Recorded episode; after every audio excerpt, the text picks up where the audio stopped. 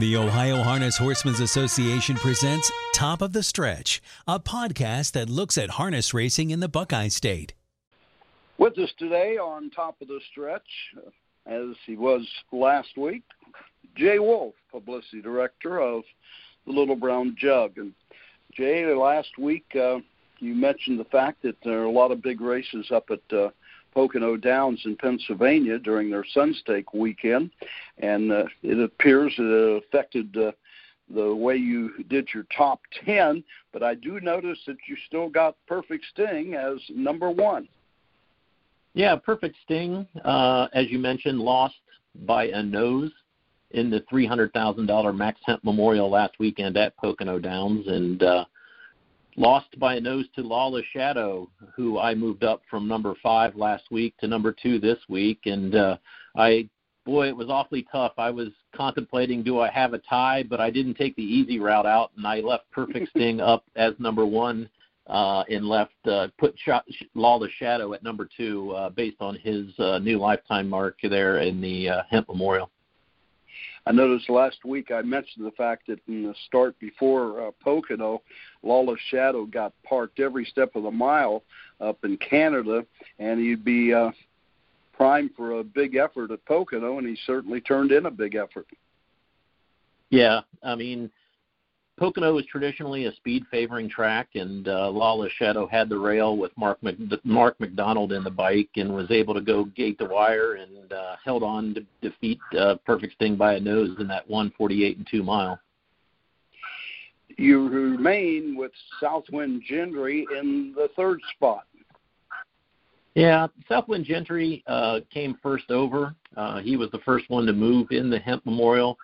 Uh, he provided some cover for Rocky Road Hanover and uh, Southwind Gendry did most of the work and uh, you know came home in 27 and one and and was beat by only four and a half lengths. So uh, I left uh, the Ron Burke trainee at number three.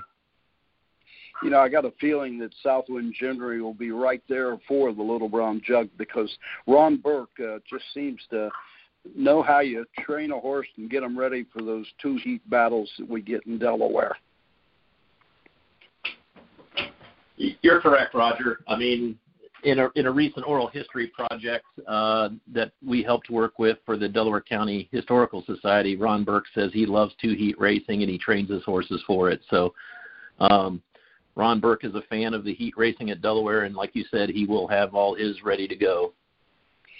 Now, last week you had Rocky Road Hanover as number two, but you drop him to the fourth spot this week.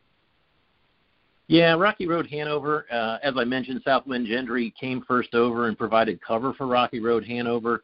Uh, Rocky Road Hanover didn't really respond much and and you know was forced three wide at the three quarter pole, but uh, finished sixth, beaten six and three quarter lengths, and he was individually timed in 49 and four, so obviously no disgrace there. But uh, I, I just felt that uh, you know Lawless Shadow's effort deserved to move ahead of him, and and I left Southwind Gendry where he was. Uh, dropping also a notch in your poll this week is the horse that uh, can get into the jug with a supplemental payment. That is American Courage. Yeah, American Courage was scheduled to race in the $300,000 Hempt Memorial, but was uh, sick. Uh, Travis Alexander did put out on Facebook that it wasn't anything major, uh, that he still expects, you know, to have this uh, colt ready for Delaware. Uh, media reports have him as coming to Delaware, so I always tell people that I will put to the list of the top 10 horses that are eligible. Uh, we haven't got into the point now where we start calling individual trainers and getting commitments or anything like that. But American Courage was scratch six out of the Hempt, but uh, according to trainer Travis Alexander, nothing major. Uh, you moved into the top 10, uh, another horse out of the powerful Burke stable, Luz Pearlman at number six. Yeah, Luz Pearlman was actually number 10th, was number 10 in week one. Uh, I moved him out last week because he was scratch sick from an overnight race at the Meadowlands or Meadows. I'm sorry. Uh, but Luz Pearlman raced in the Max Hempt Consolation, which was for 100,000.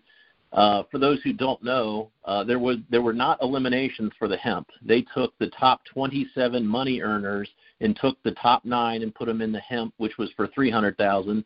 they took the next nine money earners and put them in the Hempt consolation number one, which was for two hundred thousand, and the following the last nine were put into the Hempt consolation for a hundred thousand. And Luz Perlman uh, won that first one hundred thousand dollar uh, consolation event by nine lengths.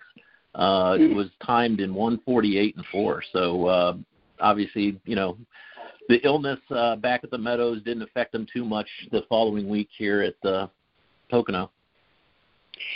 Number seven, uh, you jumped a couple spots with Town Gossip. He was ninth. Now you got him listed seventh. Yeah, Town Gossip finished second uh, in his leg of the New York Sire Stakes last weekend, and and once again put in a good effort. Uh, Jennifer Bongiorno trains and Joe Bongiorno drives, so uh, you know they've they've they've had taste, uh, especially Joe has had taste of jug action, and and I would expect this one to enter if all possible. Moving up uh, into the top ten this week is horse trained by Brett Pelling. Which way to the beach? Yeah, this is the the last crop of Some Beach Somewhere from Swinging Beauty.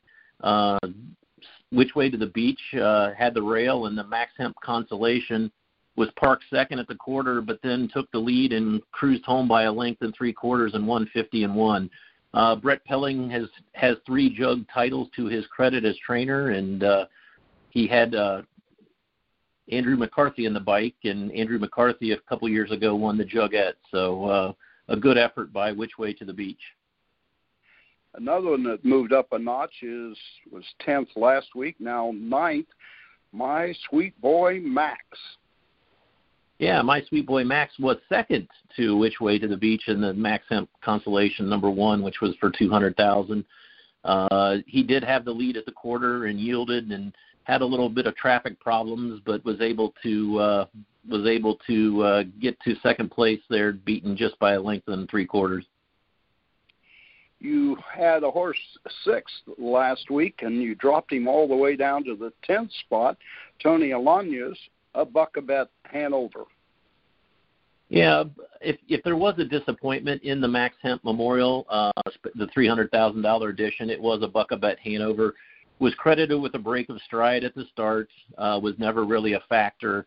Uh, he finished eighth, which was last due to the scratch of American Courage, beaten 25 lengths, and uh, was individually timed in 53 and 2. So uh, last quarter, though, was in 27, which was the same quarter time as uh, Lawless Shadow, the, the race winner. But uh, I'm sure Tony Alagna is going to scratch his head and try to figure out how to how to make sure uh, untimely breaks don't occur here in the future.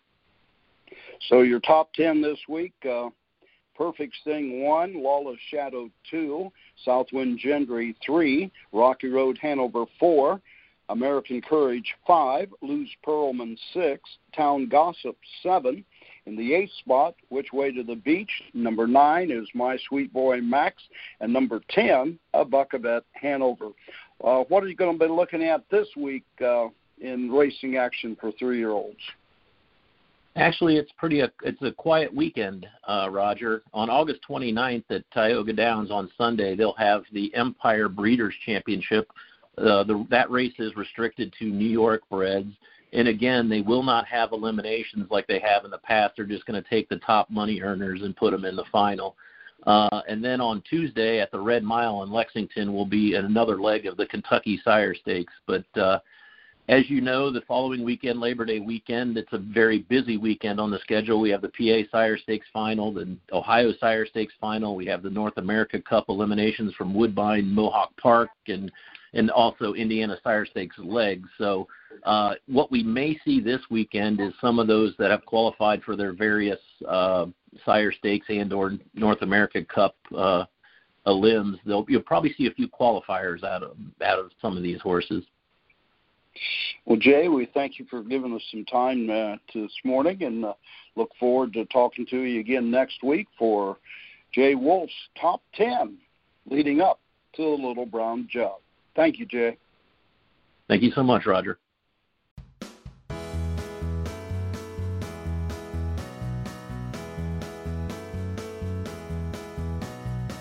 Thank you for listening to Top of the Stretch. Top of the Stretch podcasts are a presentation of the Ohio Harness Horsemen's Association.